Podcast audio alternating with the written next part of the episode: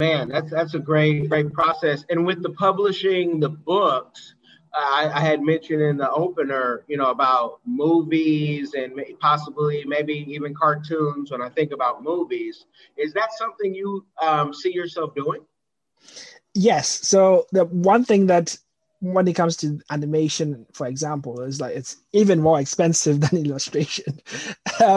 So one of the things I'm trying to move into, and I found an artist who I can work with fairly recently, like two or three weeks ago, is graphic novels for kids, because the price per page is relatively, well, it's like half the price of a picture book page. So you're talking $150, about $45, $50 for a graphic novel page with 3 or 4 characters on there. And I've basically got a few stories that I want to do that for the younger age group. And hopefully from that, once I start to get a bit of traction in that space, we can start to think about animation from some of the profits that we get. Fingers crossed. Yes. Now, another reason I created the publishing is because I said, I know I have 22 books because it's all based on our travels at the time. And we have even more now, like as far as idea, and I wanted to be able to control it.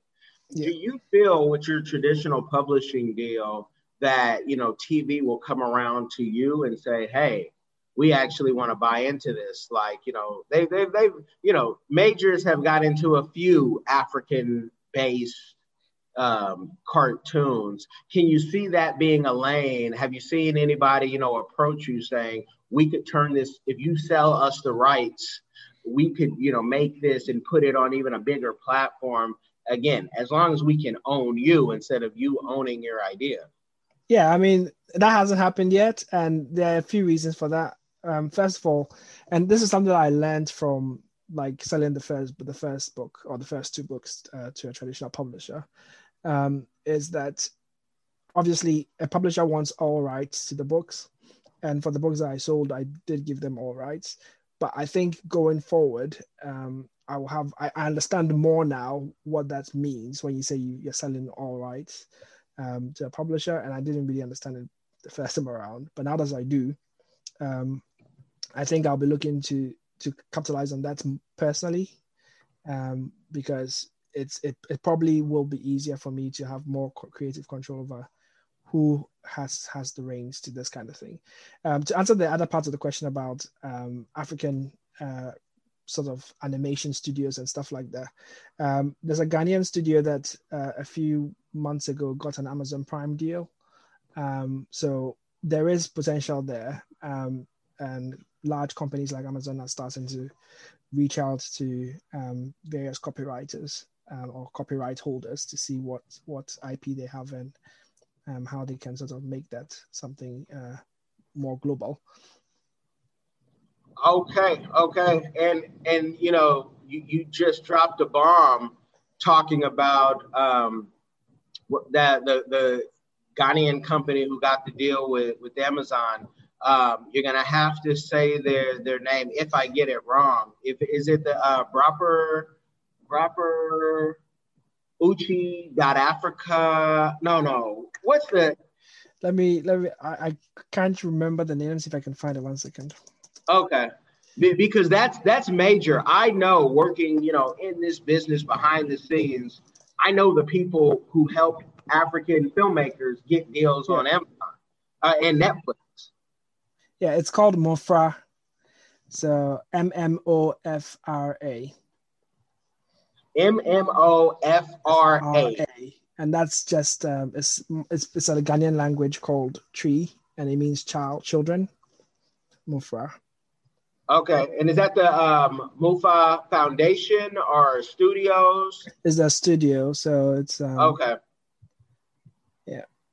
You guys are getting real game out there. So if you want to write books or children, or even if you're an artist out there, now you know who might be hiring, and you can go reach out and say, "Yo, let me." You know. Yeah. And my one of the things that I'm doing with my company is also trying to find talents on the African continent. So we've reached out to a number of illustrators and authors in Ghana, because it's not just about my stories; it's about Ghanaian stories, Nigerian stories, African stories. And we want to try and train people where we can. So share the little that we know, make sure that people are submitting the best work that they can and they are competing on the global stage. And that's what it's about, you know, because even when you're talking, I'm never opposed of even partnering, because I know the ideas, the experiences that we have, many, what I consider my children, you know, the real African American children, they can claim that title, is to show other children, yeah, you guys can travel too. And don't be scared of the plane, and don't be scared of the different foods and eating with your hand, because the fufu and you guys call it ukazi, we call it Aru in Cameroon. You know, that this is the real food. It's better than that hamburger. So, absolutely. You know, it all down, but don't forget the Pepe, gotta put it in. So, absolutely. You know, yeah. And so I would even, you know, I like the energy and vibe. I wouldn't mind saying, hey, I want to put a book together and show with our different talents and the different network. Because when we come in globally, it takes me to an old joke Martin Lawrence used to say, when we come in globally to a place that we might be the only ones, they look at us different versus us coming with, you know, our hand out. Oh, yep. Please, Massa, help me. But when we come together, oh, you guys have unified and everyone has their talents. Everyone has their stories, because I don't know the last time you've been on the continent, but you're still seeing cartoons from like the 80s and 90s in some places, you know? Yeah, absolutely. And you're like, what is this? And I can see more, you know, African stuff on YouTube or something. But yeah, I love that. Now, with all the good that's going to happen with this series, and the best is yet to come, what is a community? You're welcome. What is a community give back that you are doing or that you plan on doing in the future? Sure. So for every book, like I said, my real priority is to ensure that there's good quality children's books in Ghana. So what we do is that we print almost everything that we send to Ghana at cost. And that means that publishers are close to cost. So that means that booksellers and bookshops can sell them for much cheaper than they would typically sell a price for. So the retail price is very low, which means that more kids can afford them. We also work with a number of foundations in Ghana where we send them books for free every time we do a print run. And I do, Zoom calls where we read a book together just to get them passionate about reading. So this is all stuff I'm really passionate about, and I do what I can when I can. Man, that's just great stuff. And, you know, some folks will say, well, I have a job, and you mentioned, you know, having a, you know, another business. How do you manage it? How do you find time to write? Oh, that's a good question. I ask myself that question every day. So I have a main job that I do. So I'm a software engineering manager, that's what pays the bills. So I do that. And then once that day is over, I try to slide in an hour here, an hour there. Sometimes when the kids are asleep, sometimes I wake up early in the morning, and I try and do the other things that I need to do. On the weekends, I have like an hour slot where, so I also manage a group called, I'm a co-founder of a group called Black Creators in Kidlit. And that's a group of a community of Black creators who write and illustrate across the world. So we've got people in Canada, people in America, people in Africa, basically everywhere. And I sort of work with them as well. So I've got a time slot for that as well. It's hard work. Don't get me wrong. It's a lot of hard work, and it's a lot of late hours. But somehow I manage to make it work most of the time. There are days that I'm just too tired, and I just don't do anything or any of those things, but most of the time I manage to get a few hours in a week. Okay. And so do you put it on your calendar, or do you to make the time? Because sometimes we live by these calendars, and if it's not on there, we're like, you know, it doesn't exist. I almost missed the meeting today. Was it on my proper calendar? Yeah, you know? Yeah. And it was with like 4 other people. And I'm like, felt so embarrassed, but thank God they called me. Well, I don't tend to use calendars for a lot of these things because the times you sort of have to find the opportunities for the time, especially since I've got kids. So it's when they're doing something or they're not really available, or they've gone to school or something like that, then I can sort of chip in a 15-minute slot here, chip in a 15-minute slot there. I've got a meeting in the office, but that people aren't around, and I can do a little bit of that during my work day. Or they're asleep, like I said, or I've woken up early in the morning around 6 o'clock when it's quiet, and I've done some of that. So it's more about making the time to make sure. I've got like goals for the week, so I know that at the end of this week, the X needs to be done. And it's about finding the time throughout the week to sort of make sure I reach that goal. But calendars don't really work for me, unfortunately, with my schedule. Well, okay, now we're going to go deeper into why they may not work for a software engineer, because I don't want to put you on the spot. But let's say, how many jobs do you have? Because every software engineer I know, he's working with at least 2 other computers. Sometimes, you know, trying to look for the third and say, hey, let me double dip, let me triple dip. So how many jobs are, if we want to call them projects, so you don't get in trouble? Because I did have a software engineer get in trouble on this show saying, I saw you on a show and you're talking about how you got, you know, this many jobs and made, you know, almost $500,000 so a year. So how many jobs that you can talk about safely do you have? I have one job that I can talk about safely as a software engineering manager, but I tend to support people where I can. So I'm again mentoring a number of people that have just finished school, and they're looking for jobs in the software engineering industry, and so I help them with CVs. I help them with practicing like interviews. And sometimes when they have like questions about bits of code that I have time for, I'll help them with that as well. Every now and then when I feel crazy, I'll post on Twitter that if anybody needs somebody to look at their CV or something, you can DM me. But I haven't done that for a long time because well, I've got too much going on now. No, that's awesome. And, you know, later on, that might be a give back to help people with their CVs because, you know, I have mentees and I tell organizations before I mentor anybody, I don't know the last time I, you know, submitted a CV. And, you know, I have one somewhere deep in the files, but I don't know if it's up to par. And, you know, just to let you know, I might be limited in that area. So I love that. Now, who are the biggest buyers of your books? Are they folks in the UK, the US? Are they on the continent? Good question.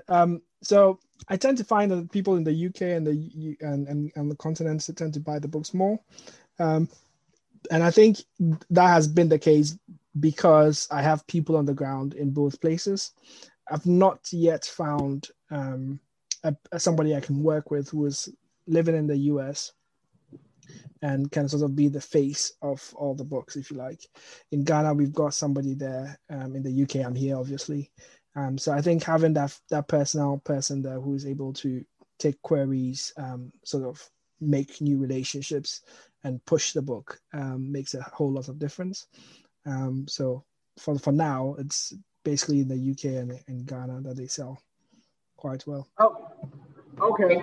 And, you know, what we find, we're going back to marketing, a lot of, you know, Black business period worldwide marketing. We are like walking billboards for other people's, you know, brands. But when it comes to marketing our own stuff, the same $500 somebody may spend on a pair of shoes or socks, they won't spend on their business. Yeah.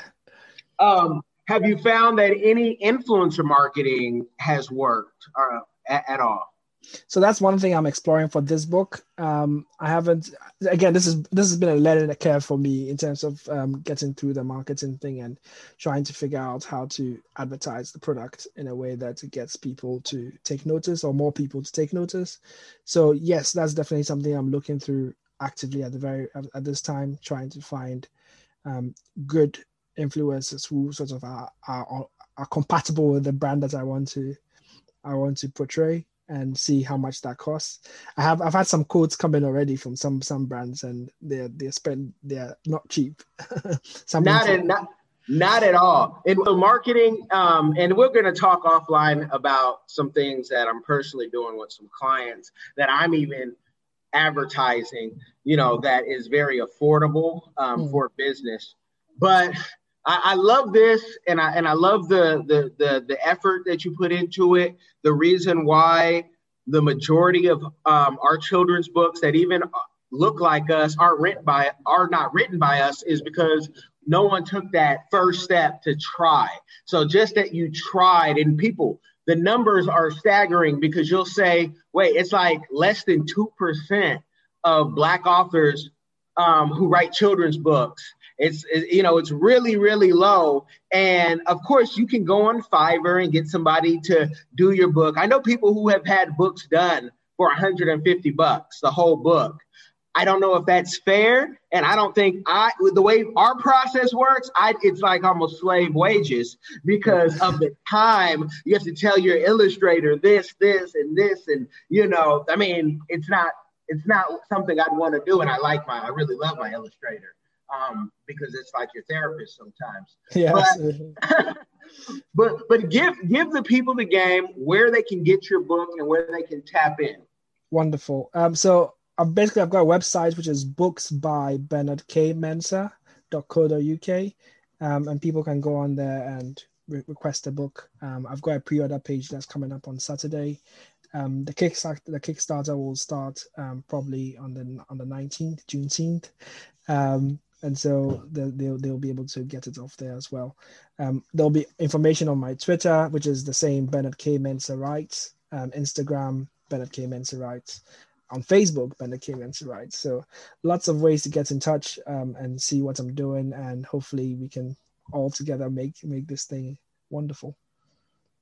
You guys, don't forget the K, because if you see the football player, you'll say, hey, I didn't know he played football too. He's complaining about what? But you guys have been blessed by the game. We're going to take this offline. Thank you, brother, for coming on.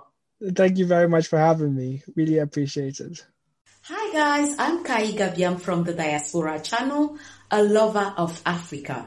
If you love Africa as well, and you would love to visit one day or to relocate to Africa, there is a course out there for you. And this course is My First Trip to Africa, a course well put together by a seasoned traveler, Kellen Cash Coleman. This course is designed to prepare you to travel better, which will save you both time and money. And the great news is this course costs only $20, guys. It can't get any better. Go right now and enroll to this course at www.diversifygame.com. Don't miss out.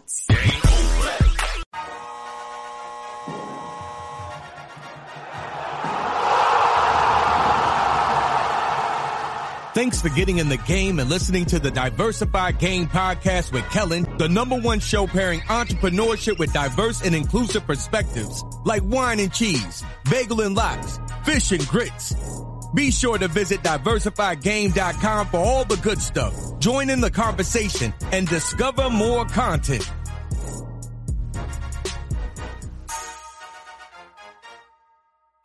So my name is Bernard Mensah. I'm a children's book author, and the name of my business, if you like, is Books by Bernard K. Mensah. I'm based in the UK, and I'm preparing to launch my next children's book. This is Diversified Game. A podcast giving entrepreneurial advice from a diverse and inclusive perspective with Kellen. He may agree, he may oppose, and it's more than just race, it's about, you know, ideas. So let the game begin.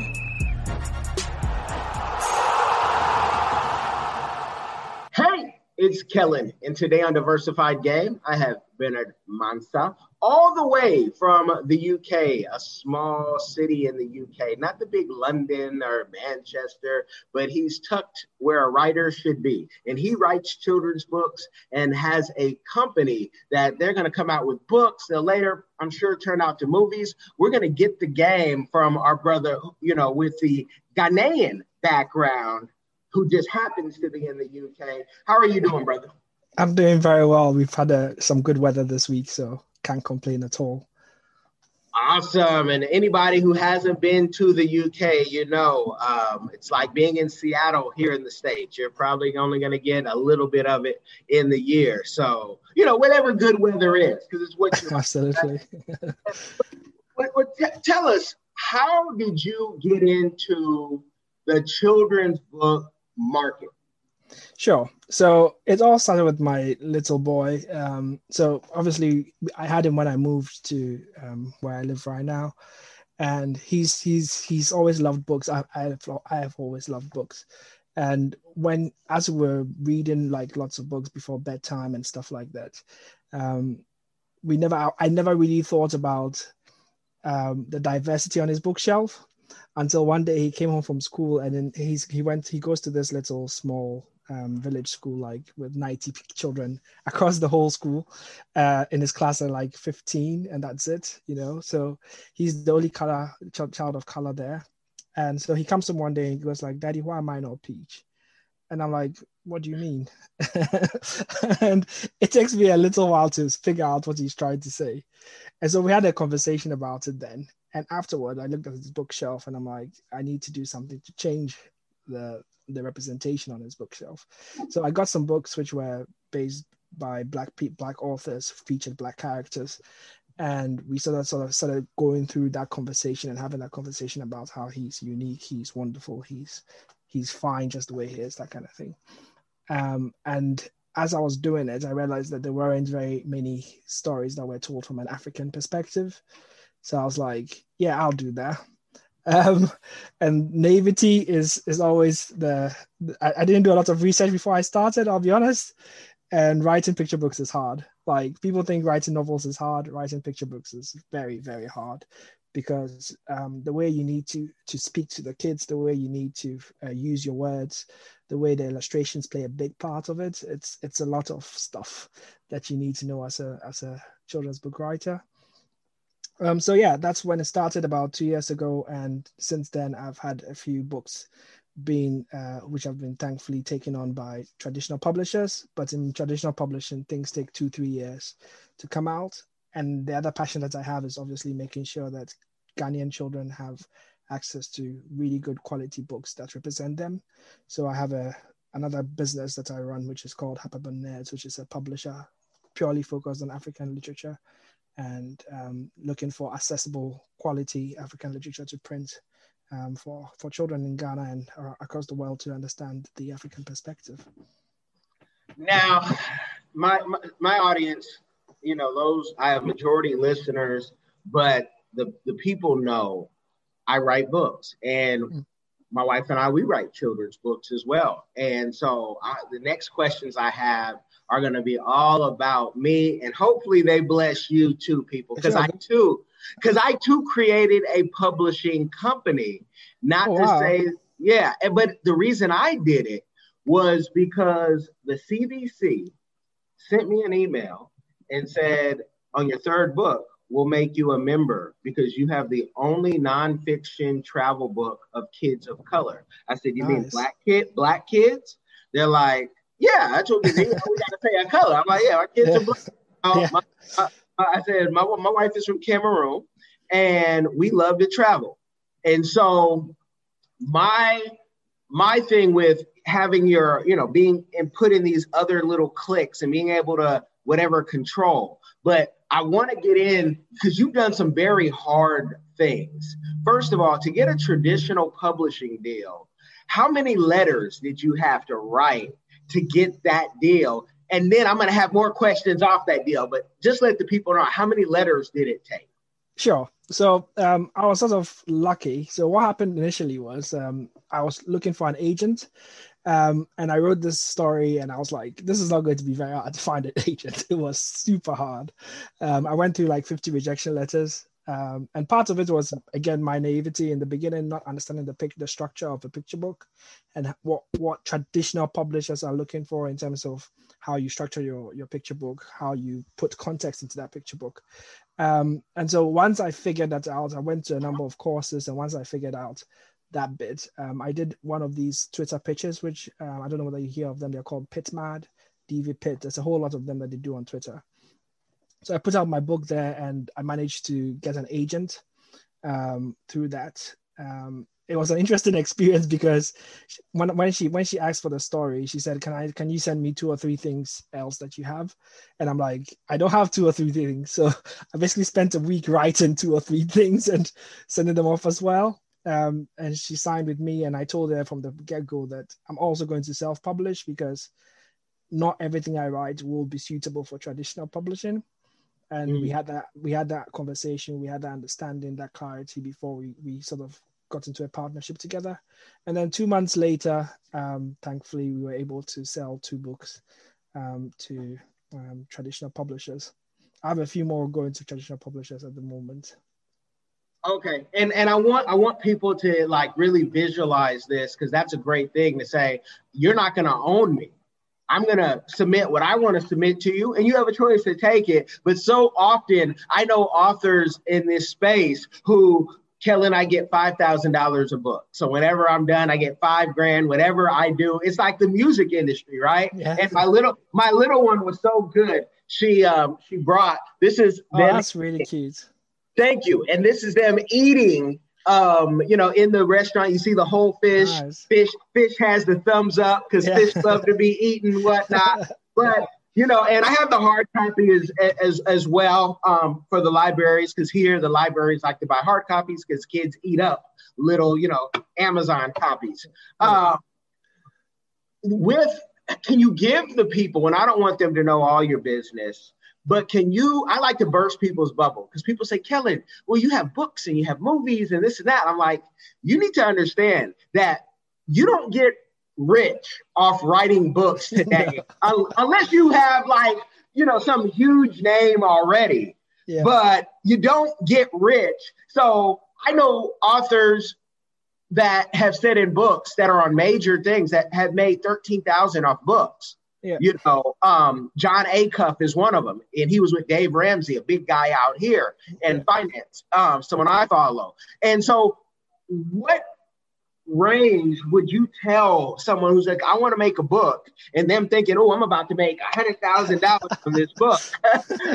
What range, if they are so lucky to get a deal, could they be looking at the profit at? What, just a range? Yeah, I mean, I think the numbers you've mentioned sort of are the what for a traditional publisher, you're talking 5,000 to somewhere 15,000, 20,000, depending on really, like you said, how good your writing is and how good, where it fits in the market and what brand you have. If you're talking about self-publishing, then the margins are significantly less. So for example, my first book, I barely broke even. And that was a learning experience as well, but I wasn't doing it to have profit. I was doing it because that was something I was passionate about, and I wanted to put that story out there. The second book, I'm hoping to make a little bit of profit so that I can continue to do what I do. And so I'm taking a slightly different approach in terms of marketing to ensure that I've got I'm hitting the right points in terms of the market and who I'm sort of talking to, like you, about the story and about what I'm trying to do with it. And the marketing, so my real job, I run a consulting and PR firm, but the marketing is that's something totally, like, I have marketers, but we even sometimes go outside to see if there's anything new because we don't know it all. And marketing can be so expensive. Can you break down the range? Because people say, well, if I get traditional publishing, they're going to give me a sign-on bonus. No, they may not give you. They probably won't. Yeah. But even if you do it yourself, how much are you spending in marketing before you even get to, see the fruits of your labor? Yeah, absolutely. So I'm not a marketing expert, but for the little I know, it's about the number of impressions that you are able to push out before people actually think about buying your book. And traditionally, you're talking about 20,000, 30,000 impressions at a minimum. So be people seeing your book a number of times, or the story a number of times before they start to think, hey, this is something I might want to buy. And so you're talking anywhere in UK pounds anyway. The cheapest digital campaign you could do, which would get you that number of impressions, and that's just digital. There's no print, there's nothing else. That's around probably £400. And if you want to get really into making sure that you get lots of people looking at your stuff, then you're talking close to £1,000 and upwards. And that's you directly go into places where you can market stuff and say, hey, I want to do some marketing, put this out there for me. If you're talking about with a PR firm, you're going way above there. You're talking £1,000 plus in terms of a marketing budget.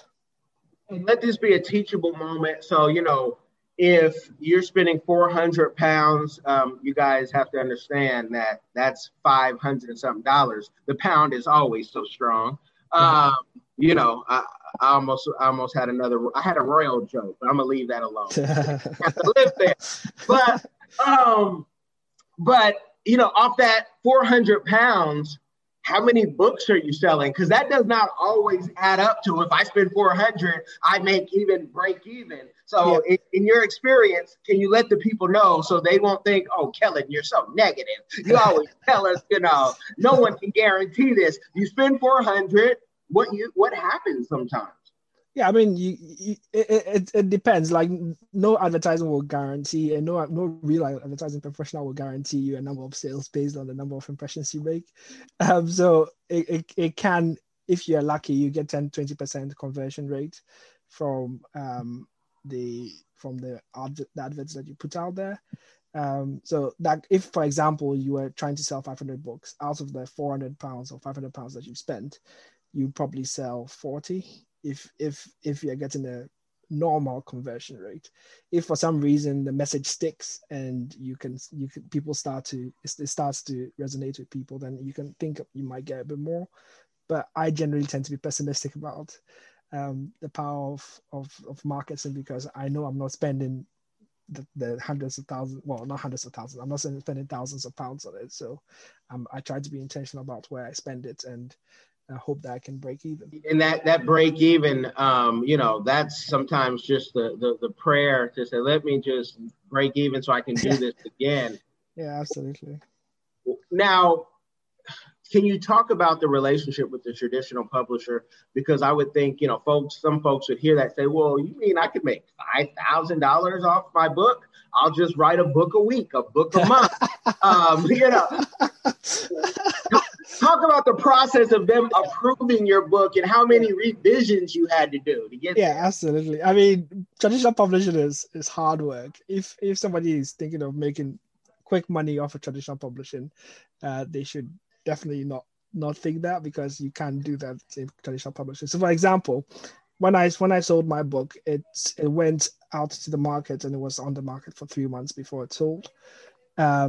And even whilst it was on the market, I had to do revisions to it. So an editor would come back and say, can you make this more prominent? Can you touch on this topic a bit more? And I had to do all of those revisions before it sold. And then when it sold, it took about 4 or 5 months before the money gets to you. So you're not going to make a living off selling books to a traditional publisher. And then the advance that you get, when you do get an advance, it's not always guaranteed, but when you do get an advance, it's always split up as well. So it's split up in 3 bits most of the time. So when you sign the contract, you get a quarter of it. When you deliver the revisions, you get a quarter of it. When the illustrations are done and the copy review has been done, then you get another quarter of it. So even over that 6-month period, so you basically, what I'm saying is, it can take a year for you to get that $5,000, and that's not a natural time period for each book. Okay, and let's go even deeper on, you know, how long it takes to get paid, because even if you're self-publishing, I mean, those royalties just kind of like flutter in. It's like Christmas, where you're like, oh, I got some money, and it's not like you know, it's not like it's money where I'm going to go buy the new Aston Martin, but, you know, it's money I can put towards my kids and, you know, help them in life, because that's what we're doing it for. I think both of us are writing for the kids. So what do you do with the money? Because a lot of folks have a hard time, I find, like saying, wait, what do you mean have a separate bank account just for that? Or, and pull from that. Like, how do you structure that in your mind? Because I'm sending this interview to people that they struggle with my method, because my method is, we don't need to eat this money. This is like fun. You know, we're doing this for fun. So how do you, you know, put that together on the banking side? Yeah, absolutely. So the message about keeping a separate bank account is definitely something I'll echo, because it keeps your accounting simple, first of all, for taxes and everything else. So I do have a separate bank account. When the money comes in, I apportion a number into different buckets. So some of the buckets I have are training, for example, because being a good writer is expensive. There are courses that you might want to go on to learn more about your craft, presentations, seminars, that kind of stuff. So I have a little bit that I put aside just so that when I do see something come up, that money is going towards that, so I can invest in myself. I also have a bit where I put aside for the next book in terms of the illustrations, because illustrations are expensive, as you probably know. The printing, which is another cost that you have to basically swallow when you start to print as a self-publisher, marketing, all that kind of stuff. I just put some aside for that next book, and then the rest is why I put is why I leave as my how should I put it? It's like my celebration budget, and that's like 10% of everything that comes in, and that's for me to enjoy. Whatever I see fit to buy, invariably it comes to buying more books, but at least it's something. It's a way of saying it's celebrating yourself, really, because you've done a lot of hard work to get to the point where somebody's actually buying the book in the first. I love that, and you guys are going to have to bear with me real quick, because when you're recording outside, which I do this podcast, and it starts to rain in Florida, you have to adjust your table. So you guys are getting that adjustment view.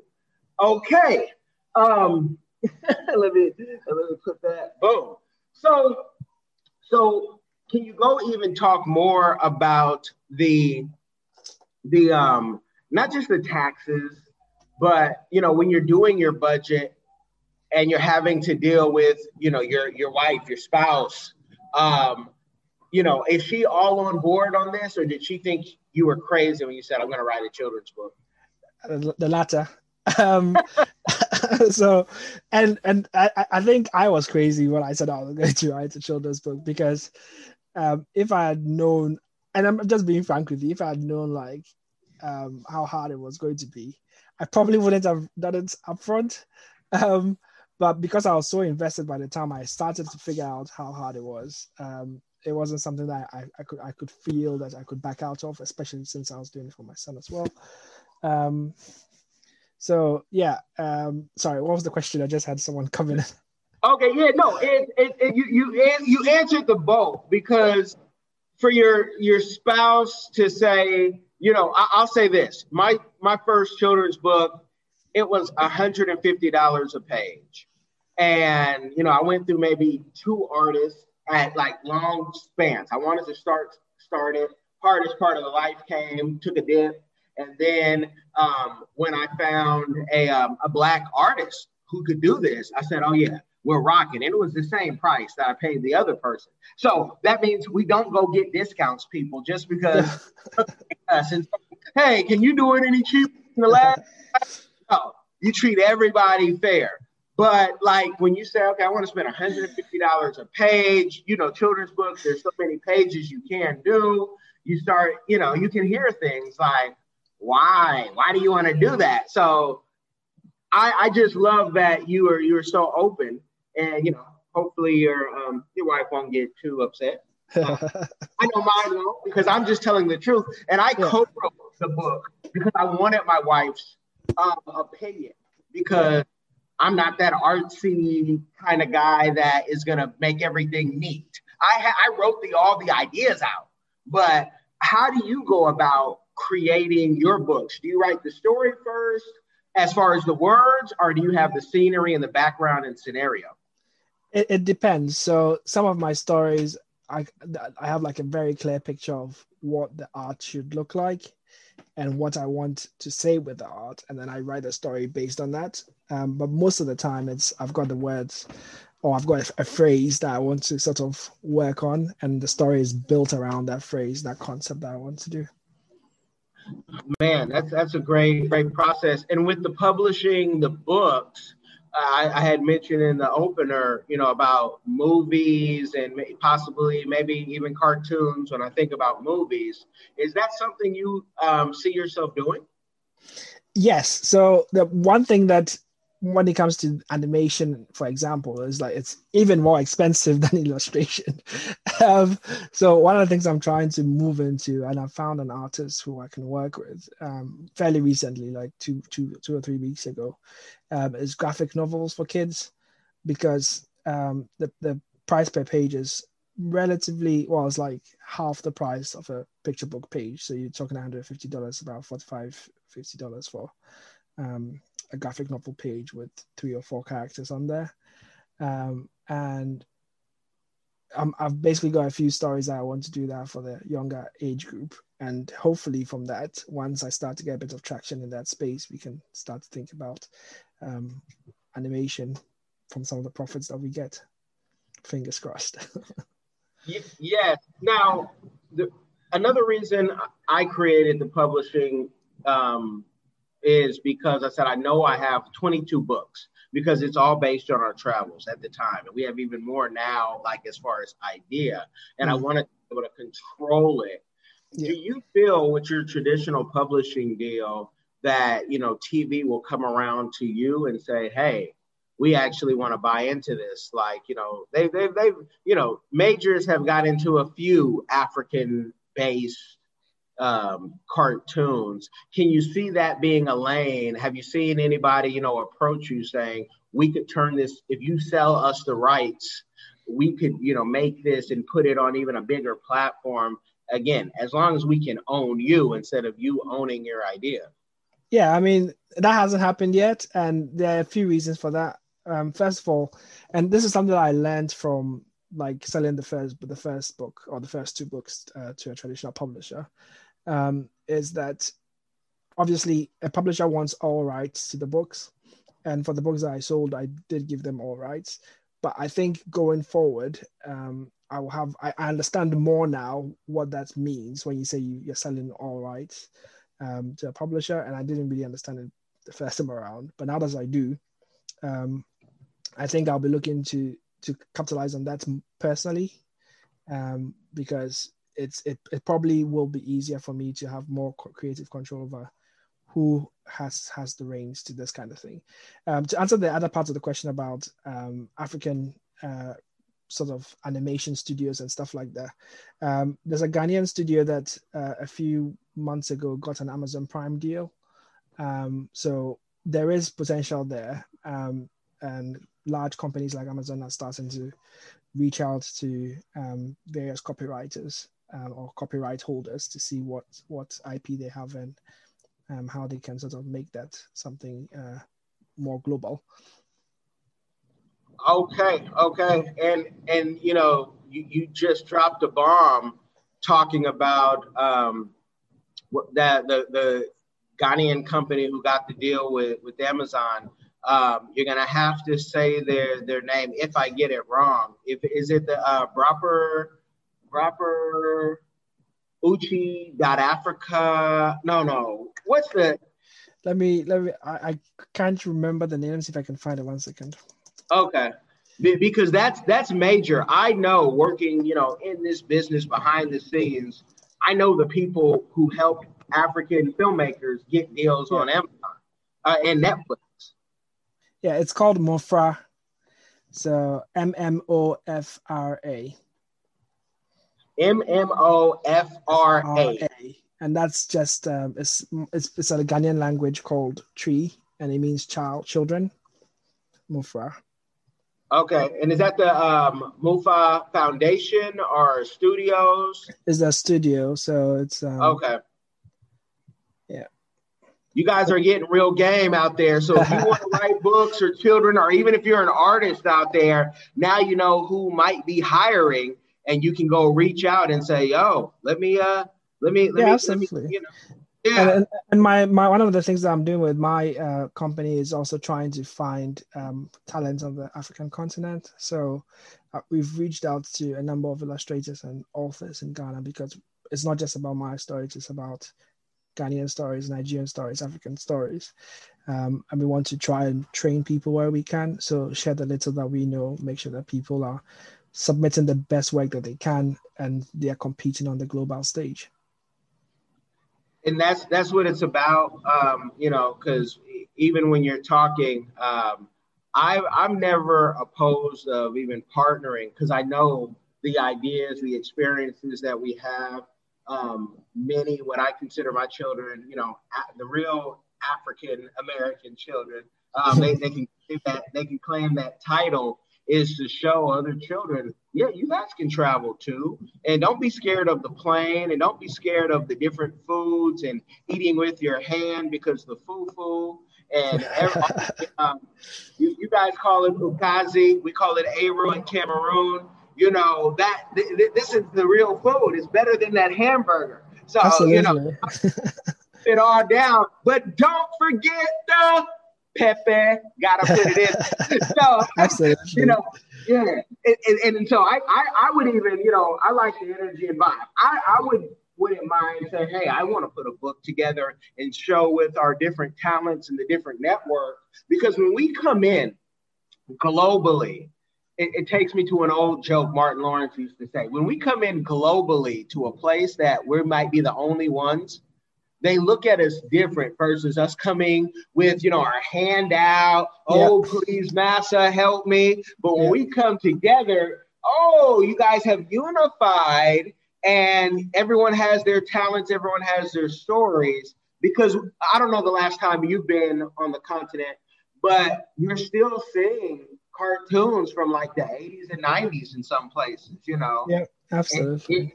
And you're like, what is this? And I can see more, you know, African stuff on YouTube or something. But yeah, I love that.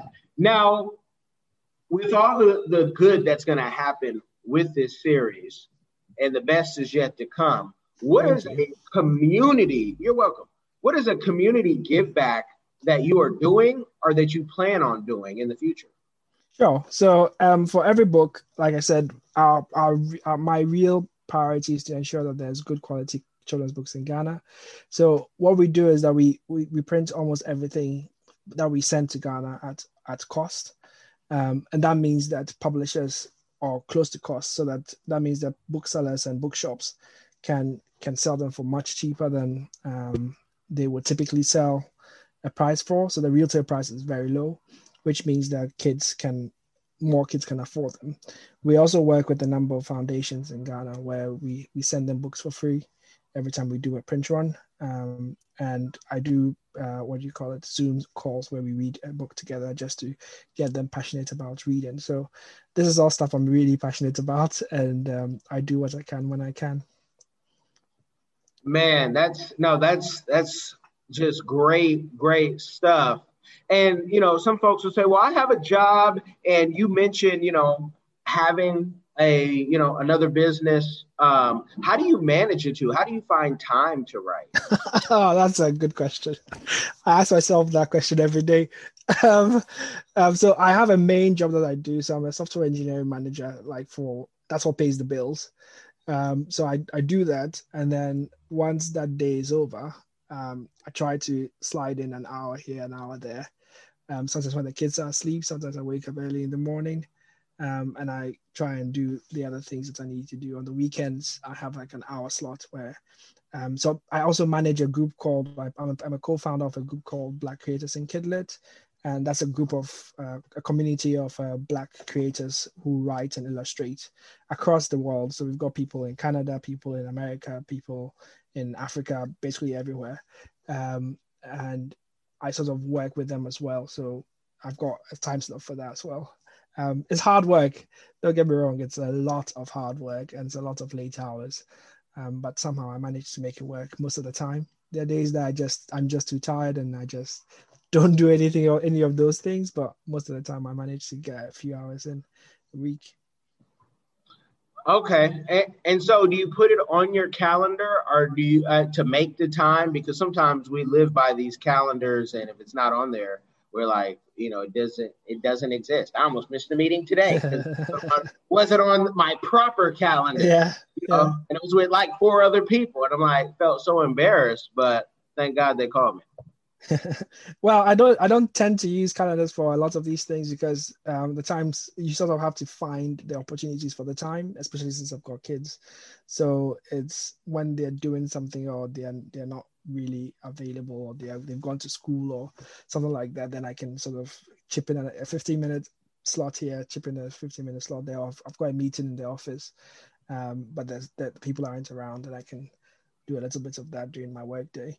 Or they're asleep, like I said, or I've woken up early in the morning around 6 o'clock when it's quiet, and I've done some of that. So it's more about making the time to make sure. I've got like goals for the week, so I know that at the end of this week, the X needs to be done. And it's about finding the time throughout the week to sort of make sure I reach that goal. But calendars don't really work for me, unfortunately, with my schedule. Well, okay, now we're going to go deeper into why they may not work for a software engineer, because I don't want to put you on the spot. But let's say, how many jobs do you have? Because every software engineer I know, he's working with at least 2 other computers. Sometimes, you know, trying to look for the third and say, hey, let me double dip, let me triple dip. So how many jobs are, if we want to call them projects, so you don't get in trouble? Because I did have a software engineer get in trouble on this show saying, I saw you on a show and you're talking about how you got, you know, this many jobs and made, you know, almost $500,000 so a year. So how many jobs that you can talk about safely do you have?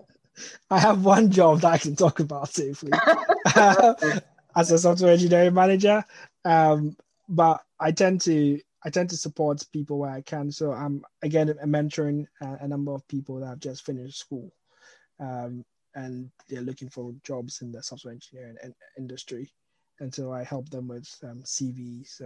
I help them with practice and like interviews. And sometimes when they have like questions about bits of code that I have time for, I'll help them with that as well.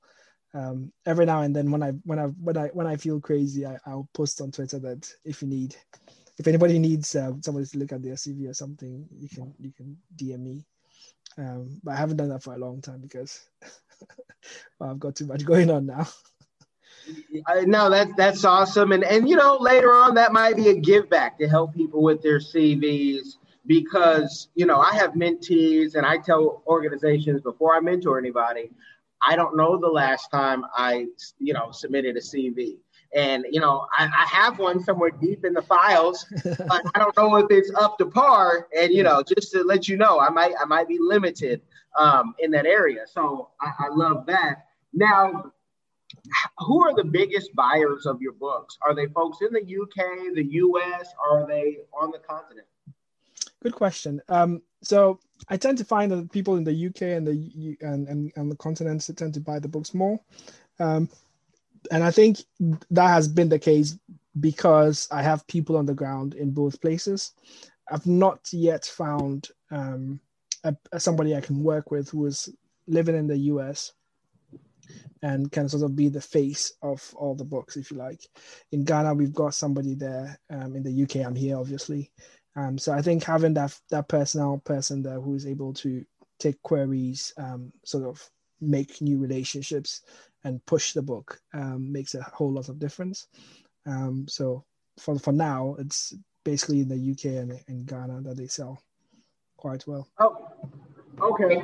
And, you know, what we find, we're going back to marketing, a lot of, you know, Black business period worldwide marketing. We are like walking billboards for other people's, you know, brands. But when it comes to marketing our own stuff, the same $500 somebody may spend on a pair of shoes or socks, they won't spend on their business. Yeah. Have you found that any influencer marketing has worked at all? So that's one thing I'm exploring for this book. I haven't, again, this has been a learning and a care for me in terms of getting through the marketing thing and trying to figure out how to advertise the product in a way that it gets people to take notice, or more people to take notice.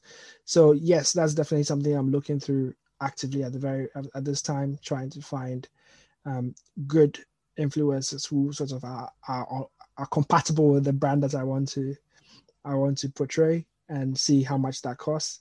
I've had some quotes come in already from some brands, and they're not cheap. Not at all. And so marketing, and we're going to talk offline about some things that I'm personally doing with some clients that I'm even advertising, that is very affordable for business. But I love this, and I love the effort that you put into it. The reason why the majority of our children's books that even look like us are not written by us is because no one took that first step to try. So just that you tried, and people, the numbers are staggering, because you'll say, wait, it's like less than 2% of Black authors who write children's books. It's really, really low. And of course, you can go on Fiverr and get somebody to do your book. I know people who have had books done for $150, the whole book.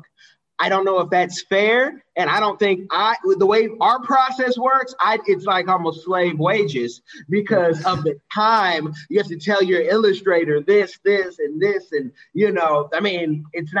it's not something I'd want to do. And I really love my illustrator. Because it's like your therapist sometimes. Yes. But give the people the game where they can get your book and where they can tap in. Wonderful. So I've got a website, which is booksbybernardkmensah.co.uk, and people can go on there and request a book. I've got a pre-order page that's coming up on Saturday. The Kickstarter will start probably on the 19th, Juneteenth. And so they'll be able to get it off there as well. There'll be information on my Twitter, which is the same, Bernard K. Mensah Writes, Instagram, Bernard K. Mensah Writes, on Facebook, Bernard K. Mensah Writes. So lots of ways to get in touch and see what I'm doing, and hopefully we can all together make this thing wonderful. You guys, don't forget the K, because if you see the football player, you'll say, hey, I didn't know he played football too. He's complaining about what? But you guys have been blessed by the game. We're going to take this offline. Thank you, brother, for coming on. Thank you very much for having me. Really appreciate it. Hi, guys. I'm Kai Gabiam from the Diaspora Channel, a lover of Africa. If you love Africa as well, and you would love to visit one day or to relocate to Africa, there is a course out there for you. And this course is My First Trip to Africa, a course well put together by a seasoned traveler, Kellen Cash Coleman. This course is designed to prepare you to travel better, which will save you both time and money. And the great news is this course costs only $20, guys. It can't get any better. Go right now and enroll to this course at www.diversifygame.com. Don't miss out.